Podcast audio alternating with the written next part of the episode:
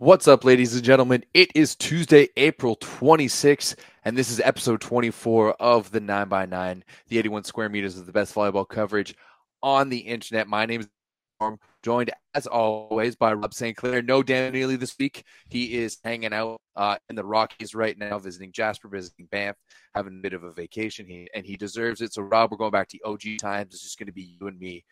And it's been a spicy week of volleyball playoffs across multiple countries have been absolutely ludicrous. Uh, we are on the onset of the NCAA men's volleyball tournament as well that we're going to talk about. We got a little bit of VLA. There's a lot of stuff going on right now, and uh, I, for one, could not be more excited. I am right there with you, my friend. And last week we were talking on this very show about similar items of spiciness across the European playoffs, but there were there was some legitimate violence involved when we were talking about it last week. We had yes, a lot of drama to go over this, this week. week uh, yeah, no violence, just back back to back to straight up volleyball. And uh, you and Dan did a good job on the podcast on the five one crossover volleyball source podcast the other day, breaking down a couple things. So as we jump into Italy here. We're going to focus on the two game fours only. You guys already talked about the game threes. We'll talk about the game fours.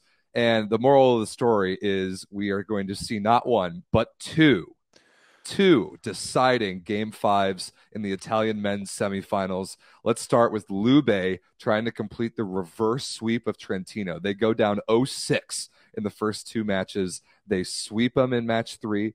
They win match four, three to one. And now this is absolutely anybody's series. It's been a crazy, crazy turnaround from Lube.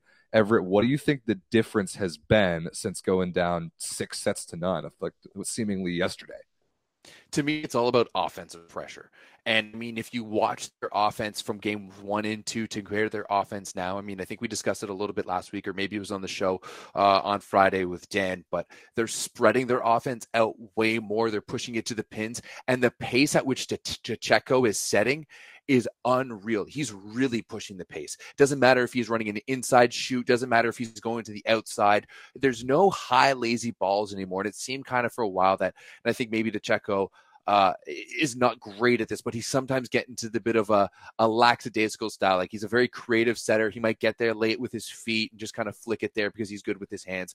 But man, he is running that offense. And then the rest of the team has also just come with fire. Their in, in defensive intensity has been notched up way more in games three and four than games one and two. And ultimately, there it, it has been a complete 180 turnaround from what we've seen game one to two to three to four.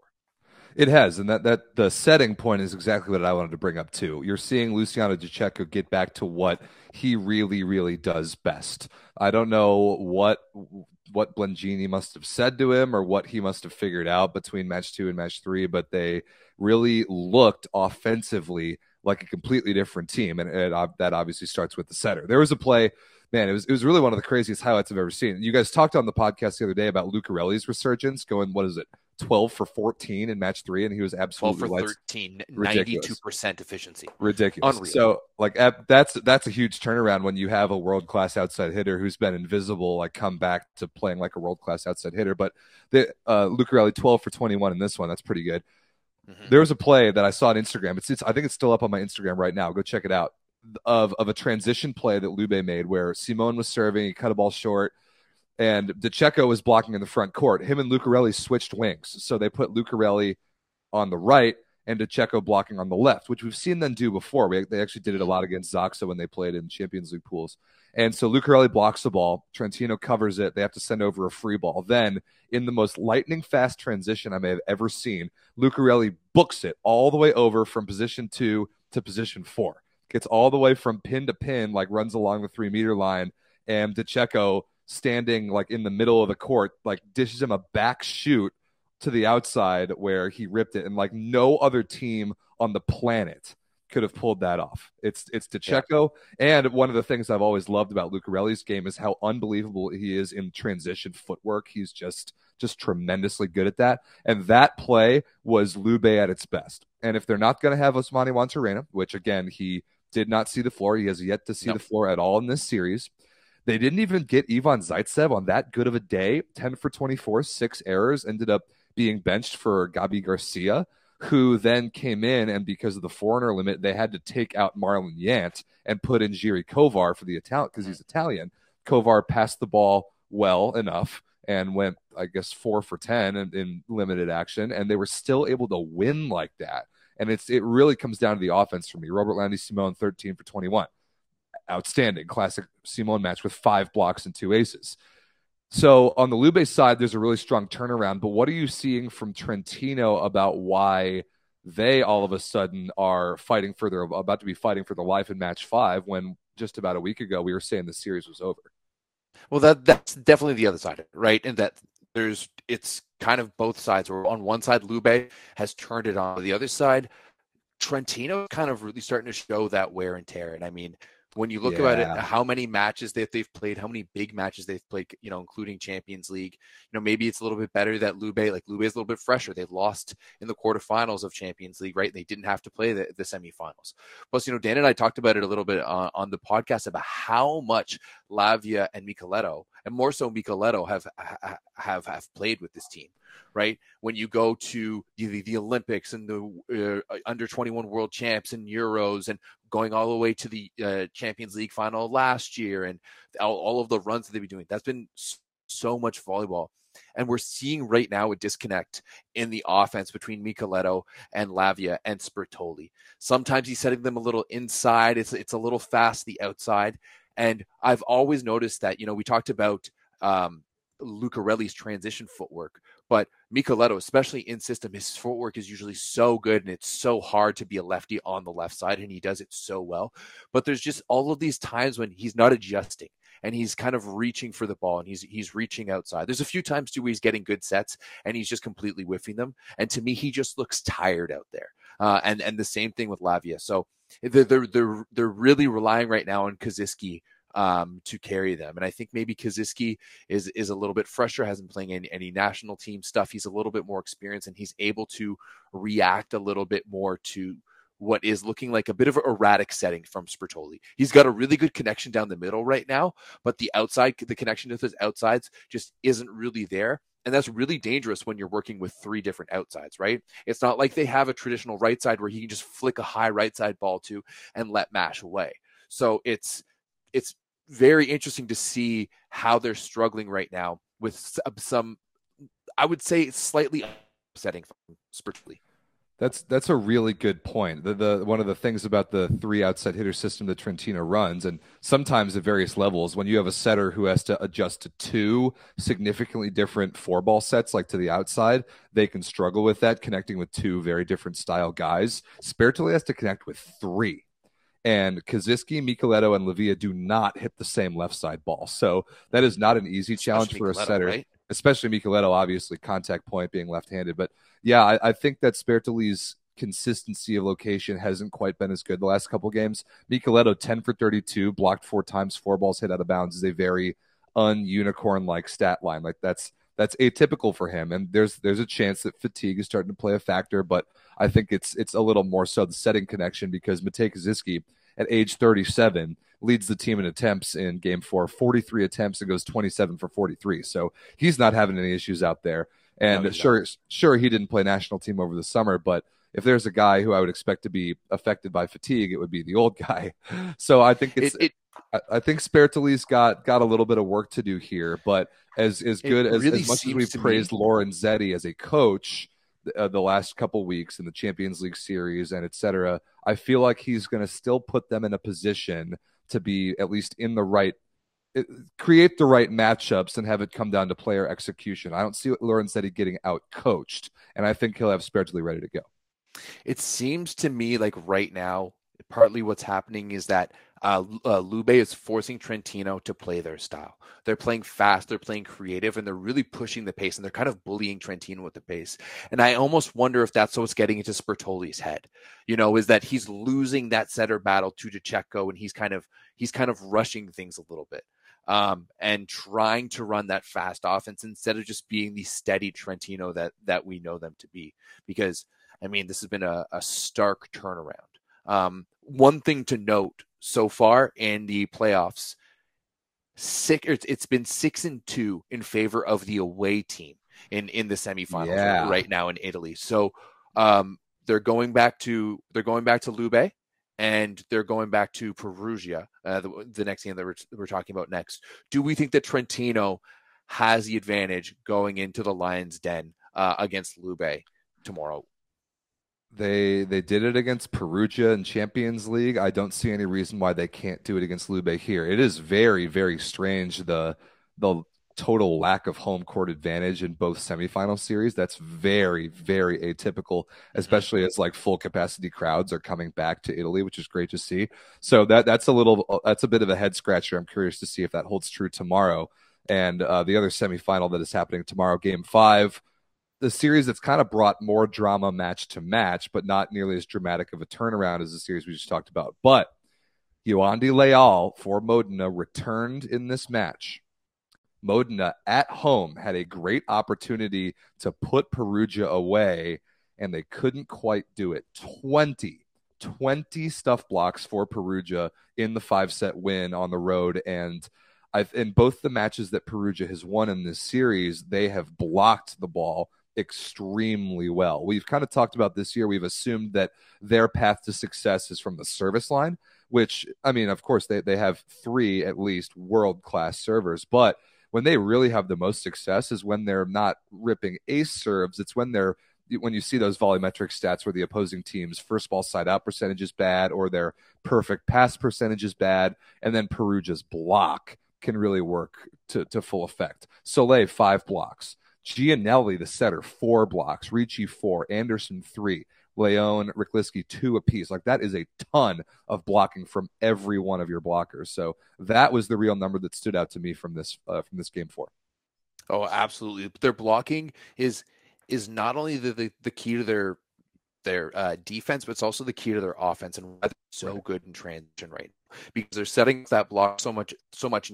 We're talking about block points, but the amount of times they just slowed Modena down, right? And and especially with uh, with Nimir. Nimir's a, a hitter who loves to challenge the block, and he loves swinging at hands. And I find that they're doing such a good job at allowing those touches to happen, but not get tooled off them like that much. It's it's still going to happen, right? You're not going to prevent Nimir from scoring, but they're doing a really good job at controlling those touches, and then in turn being able to uh, convert those into transition opportunities.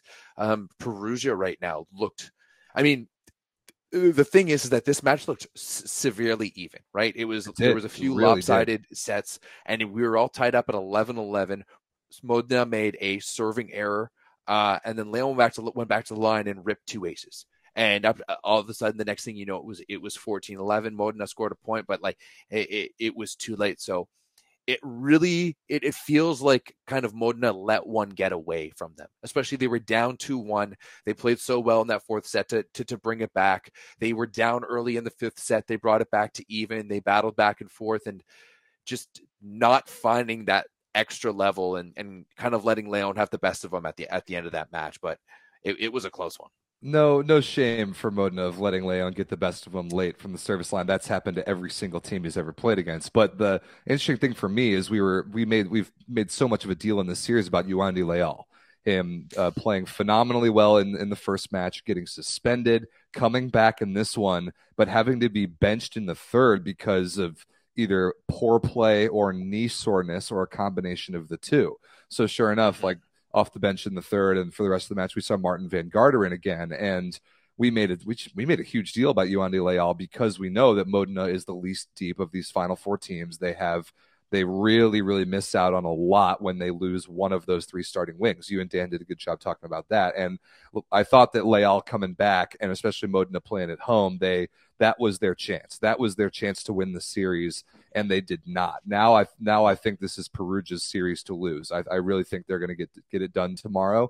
And like it's been such a close back and forth thriller of a series but another thing that you guys said on the podcast the other day, Dan made the point when you were talking about Germany, the most coachable skill in high level volleyball is blocking. And Nikola Grbic, just like you were talking about, not just stuff blocks, which I mean, 20 is a ridiculous number, but block touches. The reason why Perugia is so good in transition blocking and blocking based on opposing matchups is a coachable thing. And because Modena just doesn't run their offense through the middle of the court that much, Perugia's blocking job is a little bit easier. And that is a gigantic advantage. So I think the only thing that Modena might be able to do in match five tomorrow is serve the lights out. Here they had they had four aces to 26 errors, which is a terrible ratio. And the fact they even went to five with that is insane. But all four of those aces came in the first set. They didn't have a single ace the rest of the match after that. They're going to need a much, much better serving performance uh, if they're going to get this done. Also, like three of those aces were from Lorenzo Sala, and he got all three of them in a row. Yeah, Like, that was like, that was a which was gnarly. Yeah, that was Yeah, a sick little It was run. it was like, crazy too because he went to the sideline, got an ace, cut it, cut it short, got, got an ace, one and and then then got booked one down yeah. the middle. He went for the he, he, you know sprayed like a garden hose there. It was it was pretty awesome. Um, you know, just going back to the Leal versus uh, Van Garderen thing, it was really interesting because Leal was only was only his efficiency was two sixty seven, so very very average uh, efficiency. You're expecting that. You know, you're expecting to be losing when you put Van Garderen in, but Van Garderen came in like a like a firing bullet. Dude, dude's efficiency was a five seven one for w- nine kills on 14 attempts. That was just unreal. 64% uh, kill percentage. Dude, Now- huge credit to Van Garderen for keeping Modena Massive. in the series because he played like Yeah. hot garbage in game two. And his turnaround in game three without Leal was a big reason why Modena won. I think he gets a lot of credit. Absolutely. Now it's funny that you're talking about the middle because I found that Bruno did such a good job, especially in the fourth set, at opening things up with the middle. He he runs he runs um Daddy Stankovic pretty much solely when when uh, he's stacked in two and he's coming around and he always runs him on that 31. And, And he cuts it back always- to the right every Yeah, time. and they always they always forget about him and he always comes around and that's his his favorite run. But then all of a sudden in set number 4, Bruno started running Stankovic on just straight up quicks and Right. back quicks and it was really like they were really messing messing things up and there was a few bad blocking sequences for Perugia where they were just completely left standing. I really wish we could like break down film because I'd love to break down how Bruno was, Yeah. was what Bruno was successful but with it. Um so to me they really need to like like I'm gonna double down on what you said, Rob, about needing to utilize the middle in the next match because like that's that's hundred percent what they need to do. My question to you is do you give Leal the start or do you give Van Garderen the start? if Leal's healthy, you got to start him.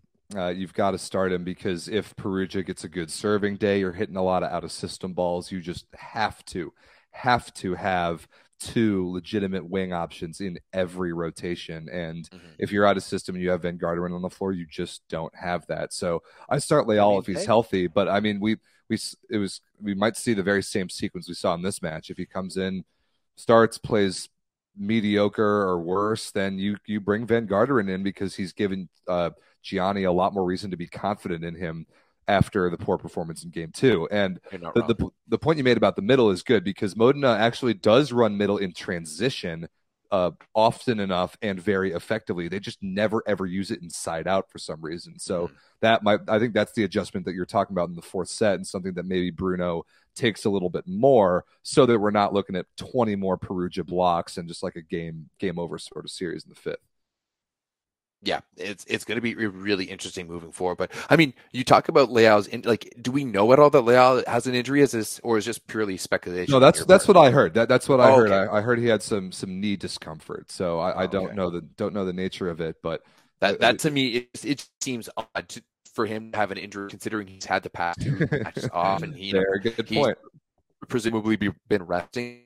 So um, maybe that's just kind of like, oh yeah, I've got some knee soreness, but hey, I'm just actually playing like shit, and we need to we need to cover cover for me because The you know, the Ben Simmons just- excuse.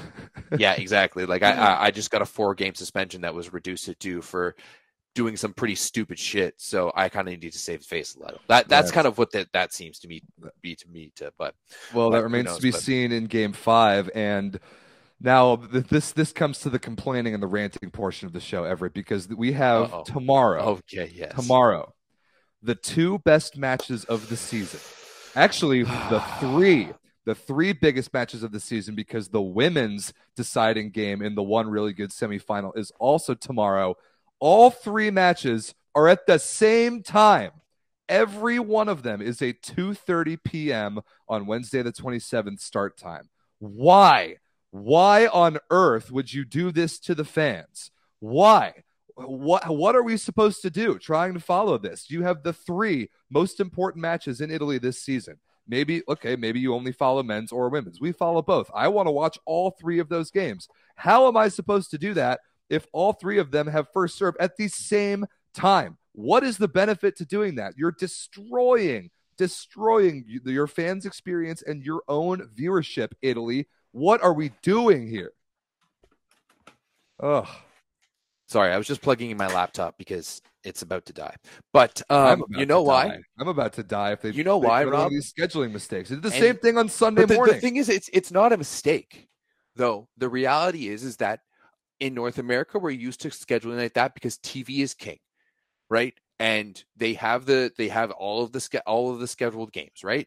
And it makes more money for a national broadcaster to to broadcast these matches nat- uh, nationally, and then all the other ones are going to be going to the regional broadcaster, right? Whereas in Italy, where regardless of what's going on, there's only ever one match a day that is going to be broadcasted on Rai. It doesn't matter, right? They don't care that the second match isn't going to be available because it's going to be available online, and they don't really care. Like this, this goes back to, I mean, like, hey, three boomers in a trench coat, right? The people who run volleyball are old, and they still, in their number one thinking it's, hey, we need to cater to our in-house crowd. And let's be honest, right? Because the the other game, if you start the other game at six, that's not ideal on a Wednesday night, right? That's a that's a crappy time to have a have a game start on a, on a Wednesday night. So maybe let's put one game on a Tuesday, the other game on a Wednesday. Like it's not that much difference. Give them an extra day, but before the next series starts, like it's ridiculous that we're having all all three games, right? Spread them out Put the put one game each day. Put it on TV. Well, uh, now Italy, Italy, now that that volleyball world picked up the streaming rights to the Italian leagues this year, they have way more to worry about than just what's going on, like just their spectators inside their borders. They have the entire world. But you now actually worried about that? They, they, Probably not, and that that's what that's in, what's in embarrassing book, about it. They they, they need to make that book. adjustment, or Volleyball World needs to squeeze them with some oversight, saying you're killing our viewership. You need to stagger these matches, and the the like nobody nobody ever would complain. There there is no drawback to putting one on Wednesday, one on Thursday. There is no that, reason not, not to do that. There's not that kind of oversight right? The reality is, and I mean this this is going to hurt to say, but volleyball world doesn't have that kind of purchasing power, right? They don't kind of ha- they don't have that kind of that kind of impact, right? What I, I wonder how much of a kickback at all, you know, this Lega Volley is getting from volley, volleyball world. Is it more significant than Rai? Probably not. Definitely not in my, in my books, right? It's probably something that's secondary to them, right? And, and like once again, like volleyball world I'm not saying they're not doing a good job. They're doing a better job, but it's still like like it's there it's it's still not great.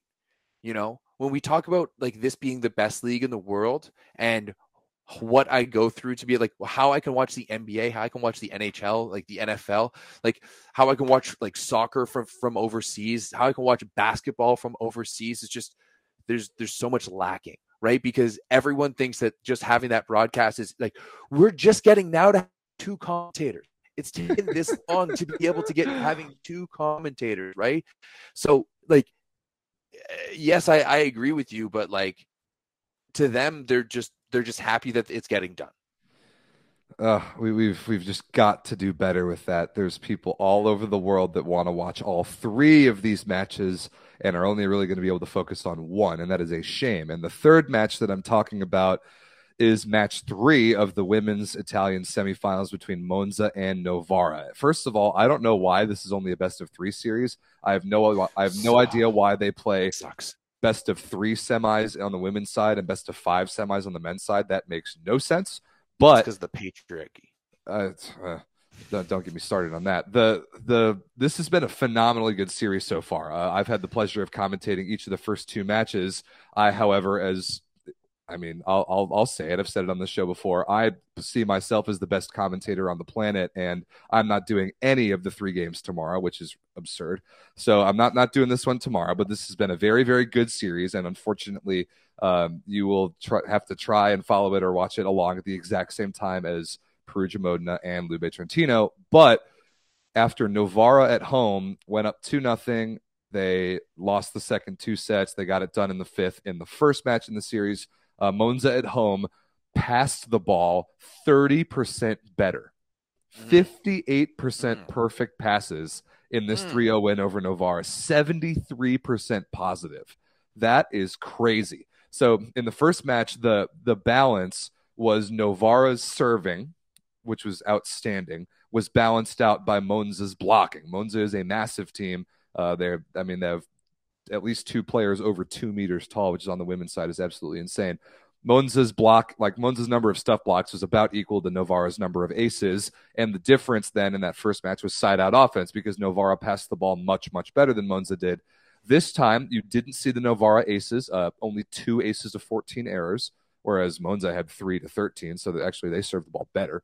But uh, 58% perfect passing to a setter who is capable of running magic like Alessia Orro is that is a recipe for a 3-0. And sure enough, even though the first the, the first and third were close, Monza was clearly the better team throughout in this match. And a, a, a sign for optimism for them is that they brought Magdalena Stysiak in off the bench like late in the first, and she was awesome. Uh, 11 for 29 it doesn't even really do her impact justice. She gave a look that Novara hadn't seen, a contact point, angles that their defense and their block was not ready for. And I'm really curious to see which of their opposites gets to start in the third match tomorrow. How much were they running through the middle? Because I've found, you know, I, I didn't I didn't get to watch the match on uh, on Sunday, but uh, I've found that when Monza's really successful, they're running a lot through the middle, and we've talked about that connection with Rettke and Danesi with with Orro, and when they're good, they're they're they're running it through the middle. So how much were they were they going down the middle? So that was exactly what me and Claire were talking about throughout the series and the broadcast. Is when Monza is good, their middle is a primary force in their offense. And in this match, uh, D- Rettke thirteen attempts, Danesi nine attempts, like twenty two combined is fine in three sets. I think that's a pretty good number. Like an average an average of seven balls a set to the middle. I think that's pretty good.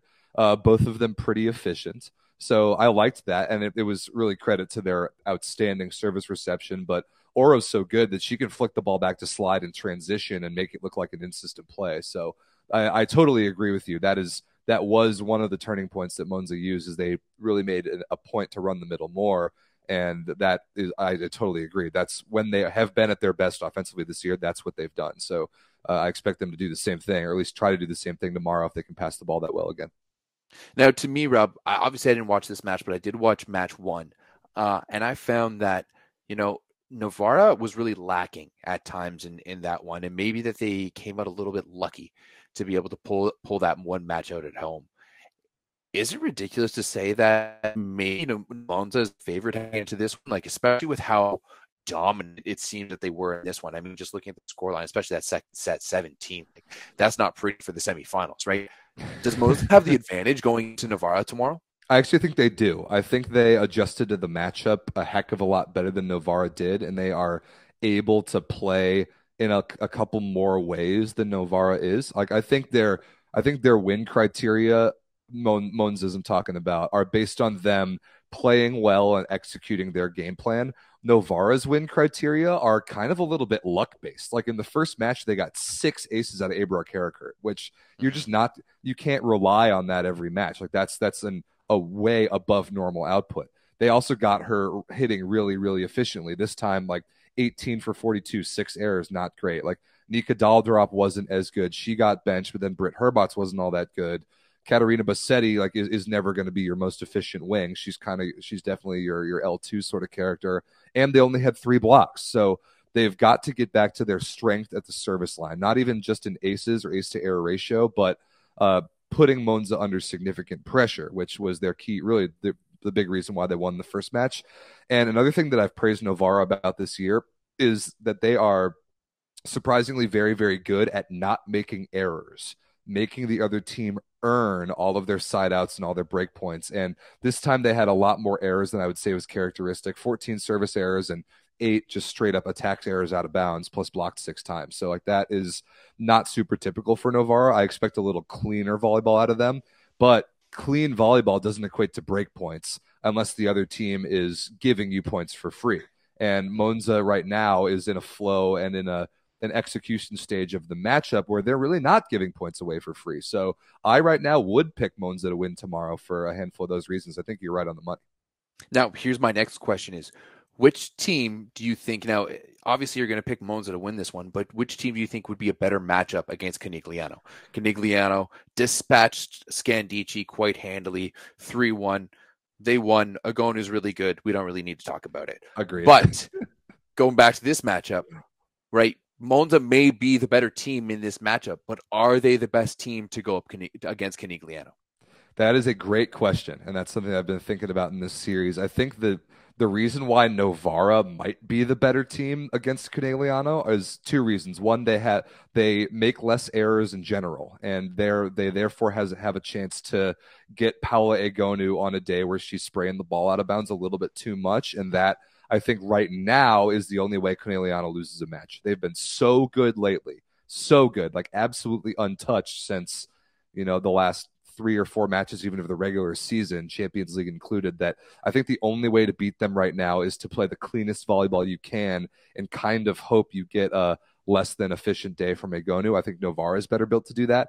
I also think Novara has the opposite in Karakurt that uh, at her best can perhaps keep a little bit of pace with Conegliano and Egonu more so than Monza can. Like they've they haven't even started Magdalena Stysiak the last six or eight matches. And although she came in uh, this this last match on on Sunday and was good, she doesn't have the high ball scoring ability that Ebrar Karakurt has. Karakurt is a better player than Stysiak right now, and for that reason, I think Novara actually would have a better matchup against Conegliano in the finals. But that doesn't mean they have a better matchup against Monza tomorrow. So that makes it really interesting. So I am going to pick Monza tomorrow, and but regardless of who wins tomorrow, I'm picking Conegliano in the finals. I think I think they're just a juggernaut right now. Yeah, you're not wrong. But I mean, hey, Monza did get a win against them in the regular season. And that was pre Jordan. Teams did. Both teams got one win against yeah, them.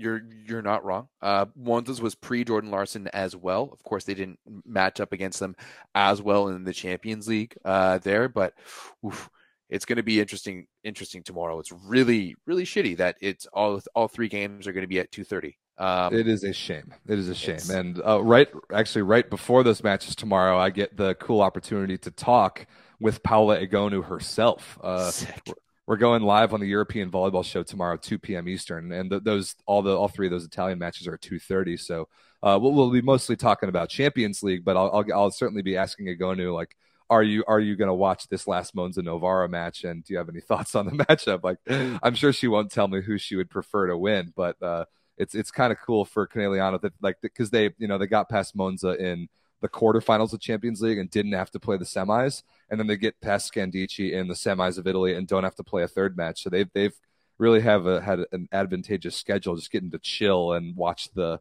watch the rest of their tournaments like you know develop around them. So I am very excited to chat with the best player in the world tomorrow. That's a pretty rare opportunity. So check it out on the CEV YouTube channel. Yeah, you guys should definitely check that out. It's too bad that we couldn't have just advanced that by an hour, so we could have had you on at least one of the broadcasts tomorrow. But uh, hey, uh, I, I guess that's the way she goes. All right, what do, what do we want to jump into next? Do we want to jump into Poland, Poland, and a little bit of the semifinal action there. Let's, okay, let's, about, let's jump into Poland. Let's talk about the Plus Liga couple a couple of couple of uh, interesting results. The first one that we see here, we're going to touch on it real quick. JW throwing Squad Squad down 3-0. Really not much to talk about it. JW has just been an, on an absolute uh, tear since firing Andrea Gardini. They are perfect 12 and 0 in sets, 4 and 0 in the playoffs. Um, and just absolutely rolling. Your boy Hadrava is looking good. Great call on that, Rob. Good job. Um, and and any uh, notes? Obviously, a big shout out to Andrea G- Giolito, who's the assistant coach who stepped in uh, for JW. Obviously, something wor- is working there. And volleyball's a weird sport. I don't know any other sport that's known for like, hey, we're gonna fire our coach in the playoffs and it's gonna do well because that's exactly you know we we saw JW like this is this is JW's third coach in two years. Dude, From it's weird. Yeah, they did the exact same. Gardini to Giolito. Right.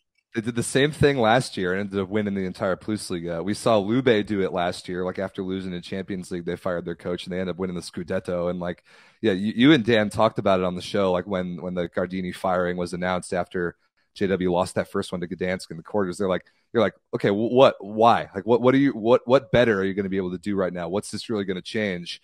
Turns out it changed something. I have no idea what, but uh, Yashevsky's been on a tear since. Like Yep. 3 0 Gdansk twice, 3 0 Skra twice. Now they're sitting in the finals waiting for this because the first match in this in this semifinal, which I'm actually very surprised is the more dramatic of the two, uh, went to Kedzierz Kozhle in game one and beat Zaksa in four.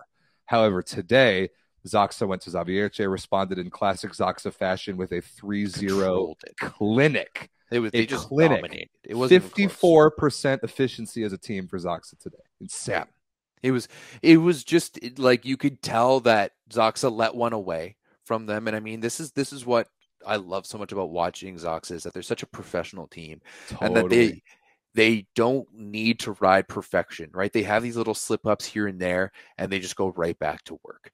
And I mean, hey, let's be honest, Zav- Zawiercie has some high level talent with uh, Kovacevic and and Facundo Conte. So you got two, you know, A level players out there, guys who have been uh, at times both of them in the top five outside hitters in in in the world.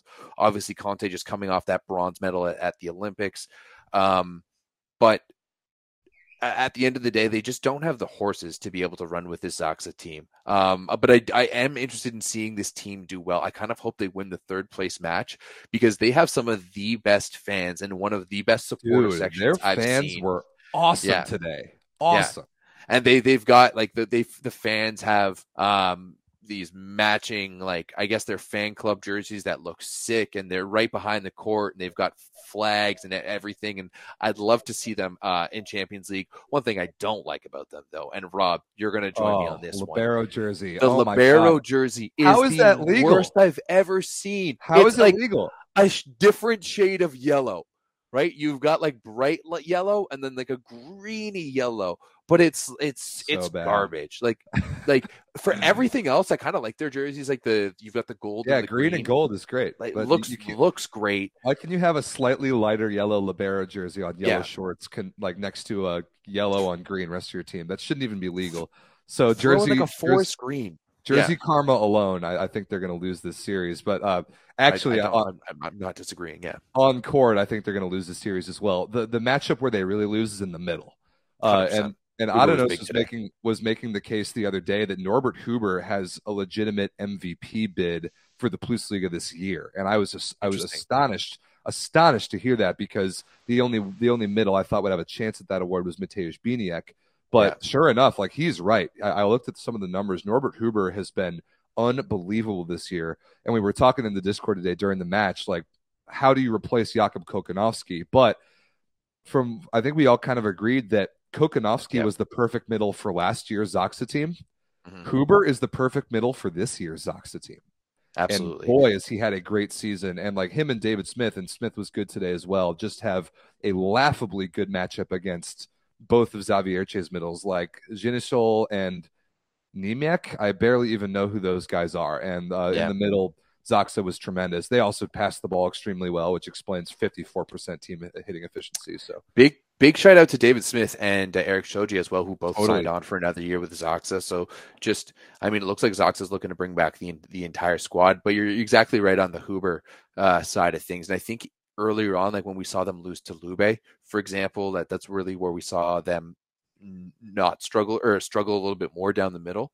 Uh, but Janusz has just figured out exactly how to hit Huber, and Huber's like OTing there right now. dude, And his contact point is high. he is high. up there. He's, he's hitting down, it's hitting the back of the blocker's hands and tooling them out of bounds, right? So it's really interesting to think about what the Polish team is going to be having come looking forward at VNL and looking forward to uh, the World Championships this year with that three-headed monster that is Yeah. Bieniek. Kuba and- and. Huber. Yeah, Right. I mean no- Nowakowski's reti- is retirement, and hey, he's an all-time goat down the middle. Like, like you could make the arguments of him being top five at at times, especially with the World Championships. But man, like those three young guys that they have, like all three of those guys are game changers, right? And they're all three young. those guys, That's great point. yeah. they they they they all play a little bit of a different style. Like Bieniek's one of the best servers uh, in the in the league as well. So it just makes things really scary for what's going to come to for for Poland. But I mean, looking at this series, I mean, they're going back to Zox. I think it's on Saturday, and yes. I fully see another another result like this. I fully expect to see a 3-0 from Zaksa, uh, and for them to be able to get ready for the finals and ultimately the Champions League finals as well. Yeah, I agree. I, I think this is still very much Zaksa's series. I think we're going to get yet another Zaksa versus JW battle in the finals. And at that point, something's got to give because JW went on a horrible streak where they got destroyed by Zaksa three matches in a row, and now they're gonna they're probably gonna get another shot at him. But uh, Zaksa just got to take care of business on Saturday, and that will be the case. Moving also, I, I, have a correction. I no, sorry, two seconds. I have oh, okay. a correction. Uh, the uh, current head coach for JW is not Andrea Giolito, as I said. It's Nic- Nicola Giolito. Uh, so you. my apologies. I'm just just a just quick correction there. I don't want anyone getting getting mad. Uh, but yeah, let, us let's, let's jump over to, to Germany where uh, we had another potential sweep uh, on the way as Friedrichshafen jumped into a 2-0 lead, but Berlin was able to seal the deal with a 3 0 win this weekend at home in front of a packed uh, Max Schmeling Hall. It looked one like the, there was a, one of the like, best crowds in Europe. They're awesome. Yeah, just just a packed house there. Um, your boy Ben Patch was unreal in this one. He really came to play. Um, Friedrichshafen not doing so hot on their side of the net. Looking at Oliveira, who stepped into play, uh, or uh, on the left side, he had a zero percent efficiency, only thirty percent hitting percentage. Friedrichshafen struggling offensively in this one. Yeah, I mean, we were probably due for one of these. Uh, the game one, which I'm trying to remember which one was game two and which one was game one in my head. But the, the one that, uh, okay, I, am looking at, I was thinking about it correctly. Game one was in Berlin where Friedrichshafen like escaped 16 14 in the fifth. But yes. it was game, it was game two at home, like in Friedrichshafen where they were the better team. And they, they, dominated, they, they, they, they dominated. They blocked the ball extremely well. All of Berlin's wings had a pretty poor performance this was a, a bounce back performance, a performance that I kind of expected. Like it was, you're probably due to get a good Ben Patch day, uh, uh, an above average Ruben exactly. Schott, Timothy Carl day. And uh, I'm, I'm glad they're, they're starting Schott over Tuia, by the way. I think he's the better player right now, even though that's generally a weak outside hitter crew. Um, but I, th- if any team can pull off a reverse sweep in a best of five series in Europe, really, it uh, unless Lube does it over Trentino. I think it's Berlin. I still think that, that it's it's not at all impossible for them to win this series, and it's really going to come down to Game Four if they can do it on the road. And I'm pretty sure that Game Four is tomorrow. If I'm not mistaken, it is tomorrow. Yeah, okay. it's at 2 p.m. Eastern time. God, um, so way too much volleyball going on. Way too much. Trust me. And, and like, if you guys want to see the hands down the best broadcast, honestly, like, I need to learn German because not only like the broadcast, but the content they're putting out on a daily basis by Spontent is just absolutely unreal. Like it, it, it's so good. So make sure you guys check that one out. 2 p.m. Eastern time. It's going down at 8 p.m. Whatever time yeah, Europe is. 8, 8 p.m. Um, in Germany. Yeah. Twitch.tv slash Spontent. Bounce House is the company that, that's like taking over the Bundesliga's content this year. And we, have talked about them all year long. They're just so good, doing such a good job. Great job. Um, now, Rob, I do have a question for you. You are, it seems like you're heavily Berlin pull off the the reverse sweep here. To me, that's a little precarious. Mainly because their number one source of output right now is Ben Patch. And yeah, that's that's pretty volatile. We, I, I won't. We know how Ben Patch can be. I think you know we've said it before. At the high end, he is a world class uh, opposite hitter. At the low end, he is a complete liability. Uh, he yeah. might as well be wearing a, a jersey for the other team so, do you have that much faith in Ben Patch that he can hold it together for two more matches here? No, but I think that Berlin might be able to get it done anyway. I, I think when you, I think you have a setter like Sergey Grankin who is perfect to deal with that kind of an opposite. I think he is better set than anybody, maybe in all of volleyball right now, to take a guy that's that volatile and get the best out of them. First, you got to figure out what you've got that day. Then you've got to just deal with it, whatever you've got. If you, if you figure out you've got good Ben Patch, sweet. Feed him the rock. Give him 40 attempts. If you have terrible Ben Patch, okay. Junk, like chuck the ball to the middle, even with a, a like a half retired like police officer as one of your middles if Jendryk can't come back and play, which is the case right now. I'm, I'm not making that up. Uh, no, you're not. Get get the ball to the bit. Get the ball to the outside fast. Like Grankin is the guy who, if you have bad Ben Patch in a day, he is the setter who can kind of deal with it and, and let Berlin survive. And I just don't think that Friedrichshafen has the high ball scoring ability that like unless they're just absolutely lighting it up that day or they're really really in system.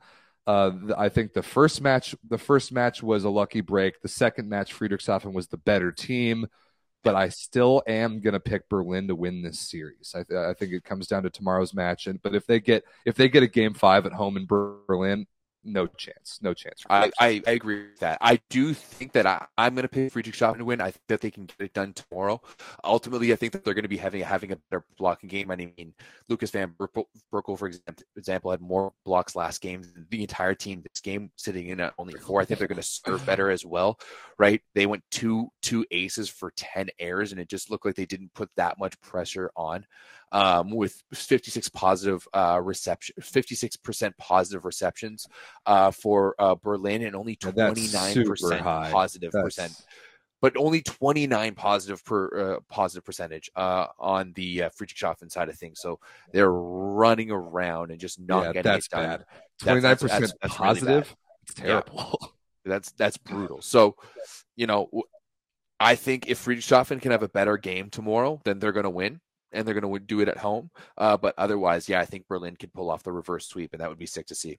Yeah, that would be a heck. Regardless of the result, this series is delivered. I, I we we all kind of thought it would be a foregone conclusion that Berlin was going to win this league, but regardless of his result, this has been a very very fun series, and I, have enjoyed watching. I, I, watched matches two and three fully, and they were both outstanding. So, yeah. uh, moving on really quick. Content. Yeah, totally. Twitch is just is is great. So uh, before we get to NCAA, which it's, it's, about time we talk about that this season, I wanted to talk about the Turk, the Turkish Women's League first because the finals are set in that league. To the surprise of nobody, Vakifbank Istanbul is going back to the finals. They're very much alive for not just the triple crown, but the quadruple crown. If you um, put Club World Championships in the mix, they got that. They got the, the, the Turkish Cup. They're very much alive for uh, Turkish finals and Champions League. So they got patched THY uh, 2 0, even though the first match was 3 to 2. The other series, just to talk about that really quick Fenerbahce getting past the Eczacıbaşı surprisingly easily. I think it was 3 1 3 0. And I, I, was a little disappointed in Tijana Boskovic and company just kind of laying down. But I don't, I know that Maja Ognjenovic didn't play this last match, so that certainly hurts. Mm. We've seen now Vakifbank and Fenerbahce. This will be the finals in Turkey. We've seen them go at each other so many times this year. We saw an unbelievable Champions League series that featured a golden set. We saw the Turkish Cup finals go like 17 15 in the fifth. Uh, this is a best of five series in the finals, which is great news. Everett, does Fenerbahce have a chance, any chance to beat Vakifbank three matches out of five? Or is that just too tall of a task? Um, I don't know, to be honest. I, I think if they can squeeze out a win early, maybe if they can win uh, uh a, a get a win on the road at Vakifbank, maybe. But it, to me, it really depends on what team uh, shows up, right? Like, is it going to be the Vakifbank that we've seen that won the World Club Championships, the, the Vakifbank that absolute dominates teams, or the Vakifbank that goes to a golden set with Fenerbahce. Yeah, it that, sleepwalks you know, a little bit. Loses yeah. loses a match to Resovia, right? So it's it's to me it's it's Rejov. Sorry, not not Resovia. Just just to correct myself, but to me it's it's really Vakifbank. Are we going to see right? Is Haak going to have to put, put on the back on their back? Now I do expect Fenerbahce to win at least one game, right? I expect to win whatever they're. Like, I'm supposing game two is going to be at home for them. I, I'm expecting them to win game two. Um, but you know, I, I don't know. To to me, I don't think Fenerbahce has the overall power um, that uh, that uh, Vakifbank does. Yeah, sure, Varga's been having a pretty good time. She's been very good lately. Yeah, she's very good, and you have Seva as well. But do they have the other pieces everywhere else? I, I don't think so. Yeah, I agree with you. I I, I definitely like even if Vargas and Haak go head to head and are similar in output in the game, even Seva can't compete with what Gabi has done this year. I think no, that absolutely not. I, I think that Gabi is Vakif most important player, even if Haak might be their best player or certainly their most offensive output player. I think yeah. Gabi is their most important player, and she 100%. has just been so good this year and lives for big moments. I I I am definitely going to pick Vakif Bank as well, but I think three one in the series is very reasonable. I wouldn't be surprised to see Fenerbahce take a match. Yeah, absolutely. And I mean, I I think that Gabi is really like she's a leader in that heart, the heart and soul of that uh, Vakif Bank team, right? And if you look at it, like Gabi over Seva, Haak over Vargas. Um, so realistically, you know, uh, yeah, uh, unless like if this was a, a, best of three series, it might be a different story. I agree. Right? If, I agree. if, this was a yeah. best of a best of three series and Fenerbahce could win their one home game and then steal the game at uh, at Vakif Bank, then maybe right they could like if, if this was a best of three, maybe they could uh, do a quick 2-0 and kind of steal it. But no, I don't see this in a best of five. Yep, I think that's a very good take. So. Last but not least on the show, it is high time, Everett, that this year we finally dig into some NCAA men's. Let's and. Uh, and I'll admit I've I've had my fair share of catching up to do on this subject in, in the last couple weeks, but their uh, conference tournaments have wrapped up. The NCAA bracket is set, and we might as well just jump in straight with the bracket before we get to yeah, conference tournaments. That bracket. It's a seven-team bracket which is a problem in and of itself. Seven is the worst number of all time in, in, terms of tournament theory and just creating a schedule that's reasonable. You get a team with a double bye, like settings. so stupid. Why don't you just add an eighth team and, and make a completely reasonable bracket?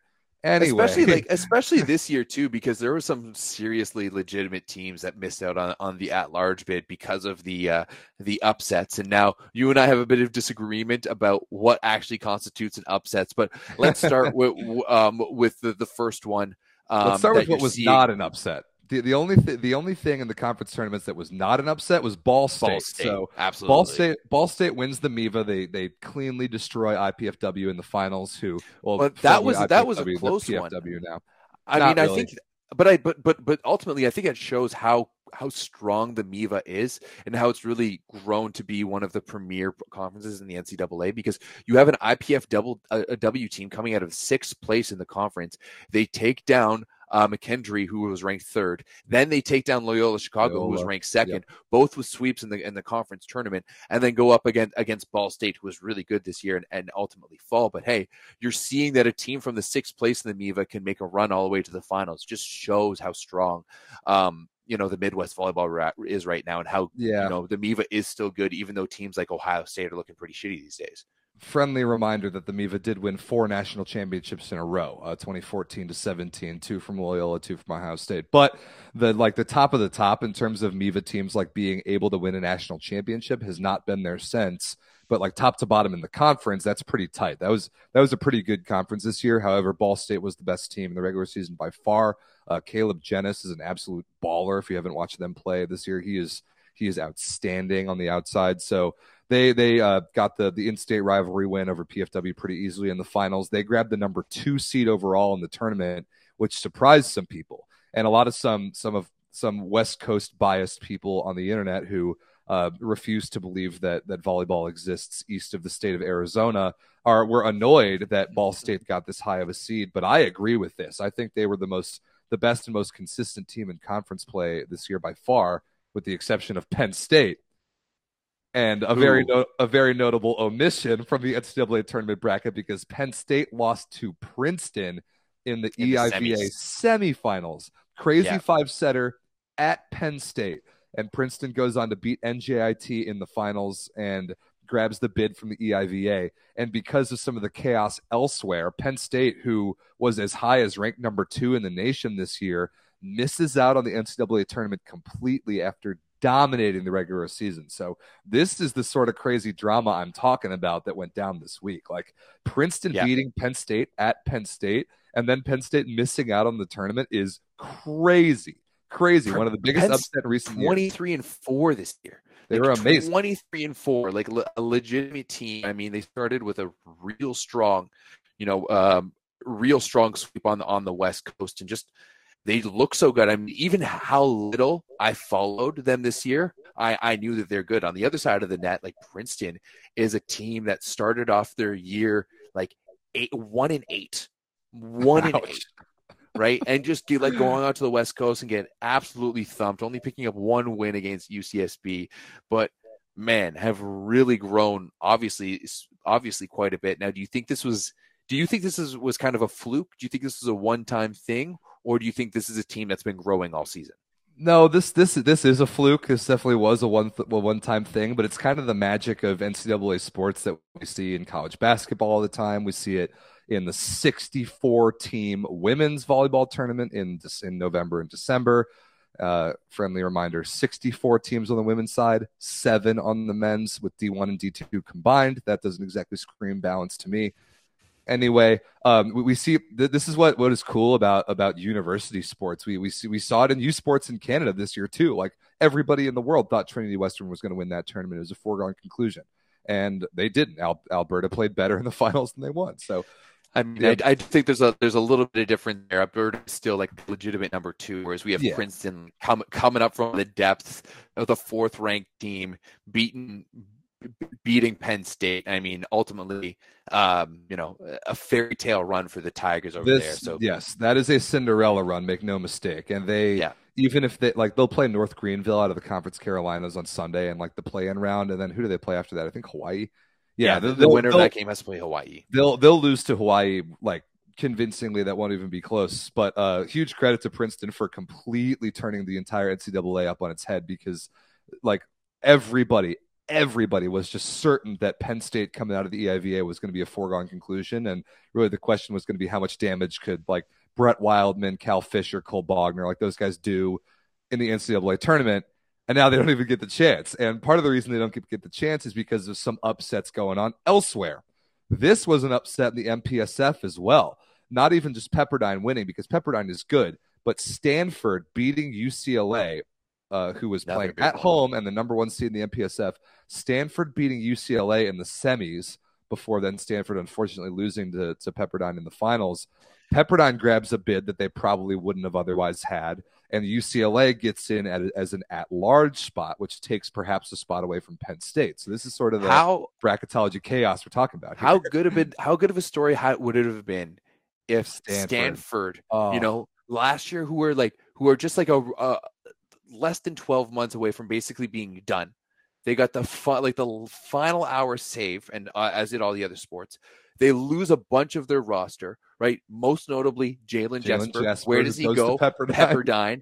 How good of it? How good of a story would have been if Stanford, on the doorstep of being shut down, is able to come back and win win that uh, MPSF title. Unfortunately, it wasn't to be. Jalen Jasper, I think, he had 14 points in this one. Was look looked pretty decent, but man, that would have been a story. For, I was I was but, rooting for it for sure. That would have been just one of the great comeback stories ever, and may huge. have gotten may have gotten like more media press than just the volleyball world. Well, one could only hope. But yeah, Will Rottman carried Stanford all year. Uh, Kevin Lamp from my from kind of my home area here in Chicago. Those those guys had a phenomenal bounce back year. So huge credit to Stanford. Just came up barely barely short. But again, they turned the NCAA on its head by beating UCLA in that semifinal. But now Pepperdine Pepperdine, I think it's UCLA in an yeah. all MPSF semi, or I guess that's a quarterfinal. God, I hate this bracket.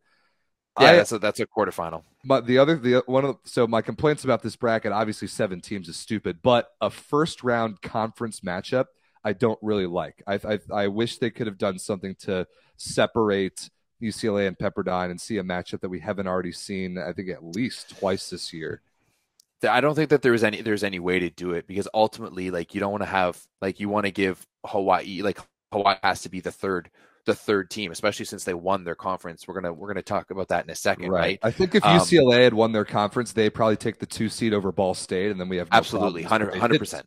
Yeah, yeah, yeah, absolutely. And I think in that scenario, then you're seeing Ball State drop to the four, and you're seeing you know Ball State play whoever whoever uh, slots in instead of Pepperdine because I doubt Pepperdine is there uh, without it. Like if if Pepperdine, if UCLA doesn't win, then we have Penn State, maybe USC in this tournament, right? Yeah, so, exactly. So, yeah, Pep- yeah, Pepperdine. To be very clear, Pepperdine would not have made this tournament if they made the NCAA tournament if they didn't win the MPSF. With no. for sure, like USC, Penn State, or like the Hawaii versus Long Beach loser would have all gotten at large bids over Pepperdine. So uh, a, a bid thief there for sure, like getting giving UCLA an at large spot, and that leaves us with another crazy one: the reigning national champions, uh, Hawaii significantly different looking team from last year, but still they managed to win the Big West. I call this an upset, Everett, because, and I think it is. I think Long Beach the last two months has been the best team in the country, and I think you can tell that because they lose. Long Beach loses in three sets at Hawaii in the in the Big West Finals, and still gets the number one seed overall in the NCAA tournament. But I'm cu- really curious to see how this kind of new look Hawaii team how they can do on the national stage, and they're going to get a pretty good matchup in the first round, and then they'll get a revenge opportunity against Ball State because earlier in the year Hawaii went to Ball State and lost twice. While a decent now, amount of while a decent amount of their lineup had COVID, so they definitely want some revenge from that, and I, that that is a matchup that I'm really looking forward to. Now, Rob, my question is: How can you call this an upset when LBSU was the number one team in the Big West Conference with an eight and two conference record, 24 and 20 overall. Hawaii was the number two team in the conference with a seven three record and a 25 and and and five record overall. Like that's my question is how or how are you giving the team that won more more wins a lower seed. How are you calling that an upset? Like I understand that the eye test, but say, to me, say, like wait, say those records for me one more time. Sorry, okay. Long Beach, and I, I even I even fucked it up, so we'll we'll go with this again. Long Beach had an overall record of twenty five or of twenty and five. In conference, they were eight and two. Okay. Right. Hawaii had a overall record of twenty four and five, so they had four more wins than LBSU, but in conference they were seven and three. How is that? How is that an upset? That to me seems like it's it's number two beating number one. Yes, well, obviously they were favored, but I wouldn't call it an upset. Like at what point are we where you know is every win an upset now?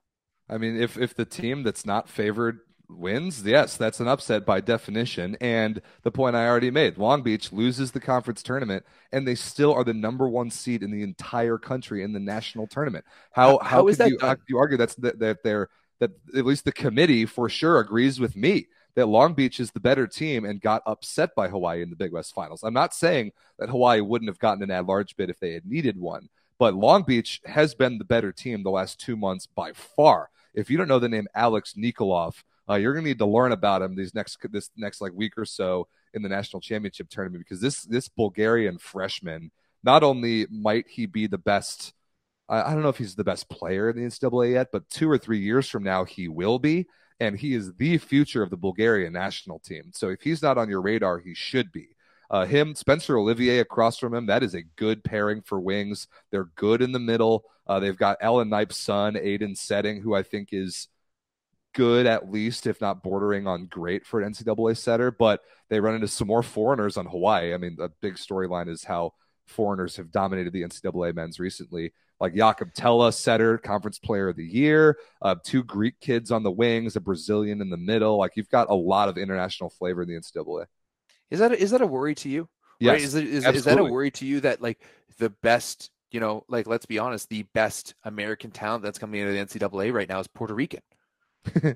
right? Like that's no, I, it's... it's I totally agree. The NCAA just in general is having a down couple years. I think since that since that TJ DeFalco, Josh Tuaniga, Kyle Ensign class in 2019 or whatever that was, the the NCAA has definitely been on a decline. Uh, hopefully, we see a resurgence in the next two or three years or so with some prospects. But yeah, all the really elite, like all American talent ends up not being American, ironically enough. Mm-hmm. Yeah, I don't. I, mean, I definitely uh, don't love that. It's not great for our national team development. Fortunately, we kind of got lucky and got Gabi Garcia to renationalize. But yeah, I definitely wish the NCAA could produce more like national team ready American players, kind of like it used to in the like the Taylor Sander, Aaron Russell, Thomas Jaeschke three year sequence. Those guys coming out, and then TJ DeFalco. Those guys coming out and being like Olympic level ready immediately is something that I don't see for the next several years in kind of the American pipeline. Why do you think? Why do you think this is happening? I mean, we've there's been some interesting discussions discussions on the Discord see if you want to be a part of them, join us on, on the Volleyball Pros Discord. And um, there's there's there's some interesting discussions on the on the Discord in terms of what people in the in the U.S. view as kind of the pinnacle of volleyball, and how a lot of people view NCAA as kind of like that be all end all, and they don't even consider the international game in, in pro game. Is that something that you know you kind of experience as well and see?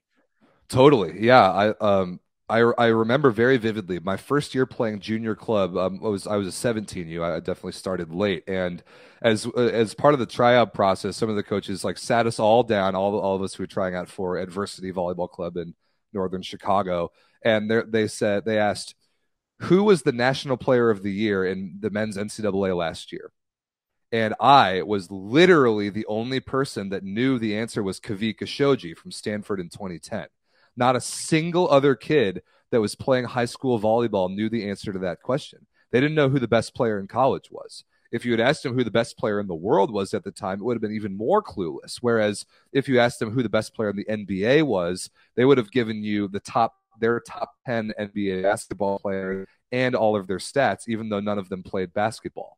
That's kind of the weird thing about how volleyball is like covered, perceived, and presented in America is that the boys growing up don't see the high levels. They and even if they do see like the NCAA tournament for a week in May, they don't see anything past that other than the Olympics once every four years. Like when I was coming up and I, I was very intentionally digging into all this stuff, I had to go far out of my way to figure out a clue of what was going on in Europe. It's just not that it's yeah, just not that it certainly wasn't that accessible in 2010, 2012, 2014 now it's a little more so with how digital the world is. But I think the, the other factor with why the NCAA and like American boys youth pipeline is is is kind of lagging is COVID. Uh, and I think we're I think it actually might even get a little bit worse before it gets better because we yeah. lost two full years of like important development cycles for junior players. 14 you not not so much 14 you you're not you're not like physical enough to really play at that point but 15 16 17s by the time you're 18, you're pretty much college ready. But some of the players that we were kind of building our pipeline around lost those two years. And a lot of the other countries, with the way their youth systems are set up, are a lot better equipped to catch up to, from that than the U.S. is. I yeah. think. I think the quality of that in Canada too. Yeah, and Canada probably has a very similar issue. I think the the North Amer- the quality of North American boys junior players coming into university is going to get a little bit worse before it gets better because of COVID effects that might last a couple years. So there's a little bit of reason for pessimism there. But as the NCAA continues to attract good foreign talent for one reason or another, the level of play stays reasonably high, even if the best players aren't necessarily Americans. Is there also a worry though that it's always the same teams, right? And there's really not that much yeah. competition. Yeah. You know, right? Like like uh, the EIVA, like other than Penn State losing surprisingly this year, it's it's usually going to be Penn State. You know, obviously we there's the new Coastal Carolina conference, and it's great that they're there, but they're not going to be they're not going to be a thing. Um, you know, but maybe you know there is First Point uh, Volleyball Foundation who's trying to get some things, and I know that there's some um HBCUs who's getting yeah. who are getting into volleyball. Yeah, which the SEAC, the I think it's Southern Intercollegiate Athletic Conference. It's an it's an HBCU conference, and they started that, a full a full conference this year. They had a conference tournament, everything. They don't get an auto bid yet, but in a couple years they will. Uh, that uh, to me is, I, I think, is one Central, of the biggest moves. Yeah, Central State is the name of the school that that ended up winning the SEAC this year. It that was a phenomenal, phenomenal thing to see, and it'll it'll it'll only be a matter of time until that league kind of catches up with the level of volleyball and the experience that it takes to like really compete in the NCAA. But they're going to start pulling athletes who would have never known volleyball existed until HBCUs got it. And that Dude. might be that might change everything in, in five uh, years. Uh, that, that's a that's a massive opportunity. I see one as a, one of the biggest opportunities in North American volleyball yeah, right now. Totally. If you start getting because like let's like this is this is a fact that men's volleyball is one of the most underserved sports in the United States. There's a, a, a number. I think even there's more states in uh, the United States, and correct me if I'm wrong here, Rob, that don't support men's volleyball at all, that don't have a state championship for it whatsoever. Right. Then, then those do, do. That's absolutely right? true. Yeah, it's a fact. How many of these fantastic athletes are we seeing, you know, kind of be, sit on the bench for basketball and football and whatnot? And how many of those athletes would be so good and so dynamic? And I'll, I'll, I'll, be the first one to say it, right? If you if you look at Ontario, where I'm from, which is the most populous province in, in Canada by far, um, prior to 2008, Ontario had only won at 18 at the 18U boys level, had only won four national championships ever, right? Since then, they've won, I think, like uh, like eight or nine. Like it, it's been a huge, and there's a there's been a big change in getting into, uh, let's say, d- different colored neighborhoods. Basically, volleyball became yeah. a lot less white, and the level of volleyball shot up immensely. And I mean, we know how expensive it is. We know how many uh, barriers there are, especially in the United States, where you can't play it at the high school level. But if that were to change and volleyball was to diversify a little bit, I know the United States would be the first. Like you guys would be an absolute. You, you the men's team would be on the same domination level as the women's team. Yeah, I, I, agree, and I would. That's worthy of an entire podcast in and of itself, just to talk about like the the trajectory of the American developmental system. But yeah, huge huge shouts to, to the SEAC. While we're talking about NCAA, it was very much worth bringing up the fact that that conference debuted this year, even though they don't get NCAA tournament bid. But back to the NCAA tournament, so we can kind of wrap things up. We'll make our picks for this on next week's show because it starts this Sunday. That Princeton versus North Greenville match. All these matches are at UCLA, by the way, in, in Southern California. Uh, Princeton versus North Greenville is on Sunday. Then those quarterfinal matches, uh, UCLA Pepperdine, and then Hawaii versus that first match winner. Those are on Tuesday. So they actually might be happening live while we're on the show next week. And then those semifinals are on Thursday and the national championships game is next Saturday, May 7th. So we'll do a little more NCAA discussion on next week's show. But before we get out of the NCAA, I also wanted to shout out another level that uh, we don't cover nearly enough and deserves a lot more credit. That's NCAA Division Three. Their national championships were this past weekend, and Carthage in southeastern Wisconsin, the town of Kenosha, 20 miles away from where I grew up, that uh, outputs some that has output some pros, Will Craft, Griffin Shields, uh, like really, really good like European caliber players come out of Carthage and ever and everywhere in Division Three, like Springfield, SUNY New Stevens. Like there are good programs at this level. And Carthage hosted the, the national championships tournament and they won it for the second year in a row. Last year they they they won nationals in the COVID year when most of the East Coast schools that have where Division three volleyball is the richest, didn't even play the entire season. So some people argue that there was an asterisk on Carthage's win last year, but this year there was not. Uh, they had all all the teams, the entire country was popping off in Division three this year, and Carthage beat Springfield three one in the final. Great match. Huge shout out to uh, JW JW is their head coach's name. Will Kraft, who's a Chicago Iceman guy, uh, is a GA for them right now. So uh, congratulations to them. I watched the match on Saturday and it was awesome. So wanted to give uh, Division three some spotlight there. You know what I'd love to see, Rob, is that we've we've seen the Can-Am tournament between the best university teams, or the the best D1 teams, the best university teams. I'd love to see the same tournament, but for the D3 and CCAA, CCAA, level. Yeah, that would be yeah, sick. I think I think that would be awesome because I've talked about it before. How I love the level of CCAA ball. Um, I love watching it. A, they use the Molten, which is way more fun to watch than with the, the Mikasa, and they love taking chucks at it. But there there's something with with that level of ball where there's such good athletes and they're just they're just a step below kind of those top tier guys that just brings such a fun level of volleyball. And I'd, I'd love I'd love to see the that uh, that go down sometime because I'm very interested to see how good the level uh, that division uh, uh division 3 is in the states yeah, it is pretty darn high level. Again, like the, the, at the top of the top of some of these good D three programs, there are some very legitimate like overseas pro caliber players. So, uh, yeah, shout out to Carthage for Division three. And uh, while we are on the topic of guys that play VLA, I wanted to unveil on this show, or at least go over on this show for uh, the second time, my power rankings of the Volleyball League of America right now, because there's there's been some spicy been some spicy stuff that's happened lately, and we we talked about it a couple weekends ago when we had two events at the same time. But uh, LVC still sitting at the top of my power rankings. They're going to be in action in Boston this weekend. It's uh, them, Boston Bounce, and Northeast Force playing regular season in the last um, last event before the VLA Cup in like three weeks, so which is going to be insane. But these are kind of my perceptions of the teams going in. A team Pineapple's kind of on the rise. They had a really good weekend against Icemen and Milwaukee the weekend before. Going into the VLA Cup, it's a lot more like packed of a tier one division than I initially thought it was. I thought that the Chicago Icemen were the best team in this league by far, but they've stumbled a couple times this year. Uh, the Northeast Force were they were they started 0 and 4, but they're playing a lot better. So uh, there's some good stuff going on in the VLA, and the the Boston regular season event this weekend is very much a, a just a, an appetizer for the gigantic 20 team VLA Cup coming up the second weekend of May. So uh, mark your calendars for that. But if you want to watch VLA this weekend from Boston, it'll be live on YouTube uh, all weekend, Saturday and Sunday. This is missing arguably the best team in the VLA, though. Ruckus. Oh yeah, R- Ruckus, Ruckus would Ruckus. can and would beat any of these teams, and and they're they play out of tier two. Like tier two is stacked. Ruckus is. I know. Sick. I know. Chicago you like Swede's really that... good. Dive is good. Like everybody's good in that division. It's awesome.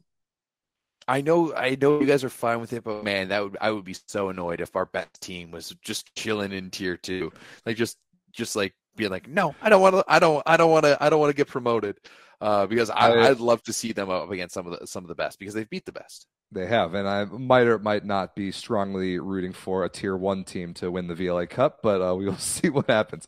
Regardless, that tournament's going to be insane. There will be some actually some very big news about that coming out in the next week or two. So uh, follow the VLA on Instagram at VLA Volleyball, and we've got a show that Vince and I do called Around the VLA, where we talk about a lot of this stuff more. So, if you like the idea of North American professional volleyball, it would be cool if we had your support and you watched some of the matches this weekend because those three East Coast teams are going to be good, and uh, you'll get a little preview of what you're going to see in Indiana in three weeks. So, Sick. that's about it for that. And before we wrap up the show, Everett, tell the people about BetUS. Well, unfortunately, you can't find the VLA on BetUS yet. Uh, I'm sure only a matter of time. Only yeah. a matter of time. I'm sure you guys are working on that, but you can find pretty much anywhere anything else. If you like watching sports, betting on sports just makes it better. You know, it gets a little stake, it gets a little exciting. You win some money, you buy your wife a nice little something. It's a good time. All right, so that's why we've partnered with the BetUS. They are America's favorite sports book. They've been around since 1994. They are true OGs in the gra- in the game. And if you use the link below and use the code volley125 uh, on when you make your deposit, you will get a 125% deposit bonus when you deposit $100 or more. Now, what that means is you deposit 100, you come out with 225. It's literally free money. It's it's free money. You can bet on the Super League or, or, Scudetto games are going on tomorrow. You can bet on Champions League soccer games. You can bet on baseball, which has a million games a day. Right. The NBA, NBA playoffs, playoffs, are go. You know, bet on the Raptors right now because they're going to go and pull the reverse sweep on the the 76ers. Just you watch. Like they are not losing. Like like if I'm going to tell you right now, sure bet Thursday night the Raptors are going to beat uh, beat the 76ers at home to uh, force a game seven. And I'm sure they're going to be the underdog in that one because they're still down two, uh, two to three. But I, regardless, go to BetUS, use our code, use the uh, use the code volley one two five to get 125 percent deposit bonus, and just be happy, people. It's free money, and it's it's definitely sports betting season. Uh, volleyball, basketball, you name it, it's all there. And if you use volley one two five, it kicks us back a good amount here at Volleyball Source. So we would appreciate that strongly. And if you join the Discord, you want to learn about how to sports bet, you want to learn how to bet on volleyball. Uh, beach volleyball is a really fun one to bet on. Uh, Johnny Boy yes. the Discord is all over that. He, he can he can show you the ropes and uh, put that 125 percent deposit match to very good use. So Everett, I think that's about it. We got that's, so much volleyball tomorrow. So much. Bundesliga, men's semifinals, both of them. Women's semifinals, women's semifinals. in Italy. We got uh, ZAKSA on Saturday. We got VLA this weekend. We got NCAA tournament starting on Sunday. A lot where, going where, on. Where can we watch the NCAA tournament? That is a great question. I think a lot of it is on NCAA.com. At least the early rounds definitely okay, are. Good. I think that's good. Set, that's, semis that's... and finals are will be on ESPN, some one of the ESPN networks, and that might get I a little. I saw tricky. the finals on ESPN two. Okay, that might get a little tricky outside the U.S., but the first couple, I'm pretty sure, will just be on NCAA.com. And make sure Finals are just going to be live on NCAA.com as well. Okay. Okay. Uh, and actually, the, last year, those were surprisingly very good broadcasts. So uh, I'm looking forward to those. Those shouldn't be geo blocked. So, and if they are, come to the Discord. We will help you out with where you can watch any of these matches, not just NCAA, but any of them all around the world. If you need help how to find them, if you want a community of people to talk trash about the games with, the Volleyball Source Discord is the best spot. So hit the link in the description for that. Oh, I'm frozen. There we go. We're back. back. All right. Thanks a lot, guys. make sure you check out the Discord. Make sure you check out BetUS. Make sure you just check out volleyball in general. Don't support Titans volleyball, and uh, have a good week. make sure to make sure to check out uh, make sure to check out Rob on uh, uh, the European Volleyball Show tomorrow, uh, interviewing Paola Egonu. Yes, that will be very very fun. I'm jealous about that. That's gonna be awesome. Thank you. So looking forward to that. Have a good week, boys and girls. We'll see you next Tuesday. Peace out. Peace.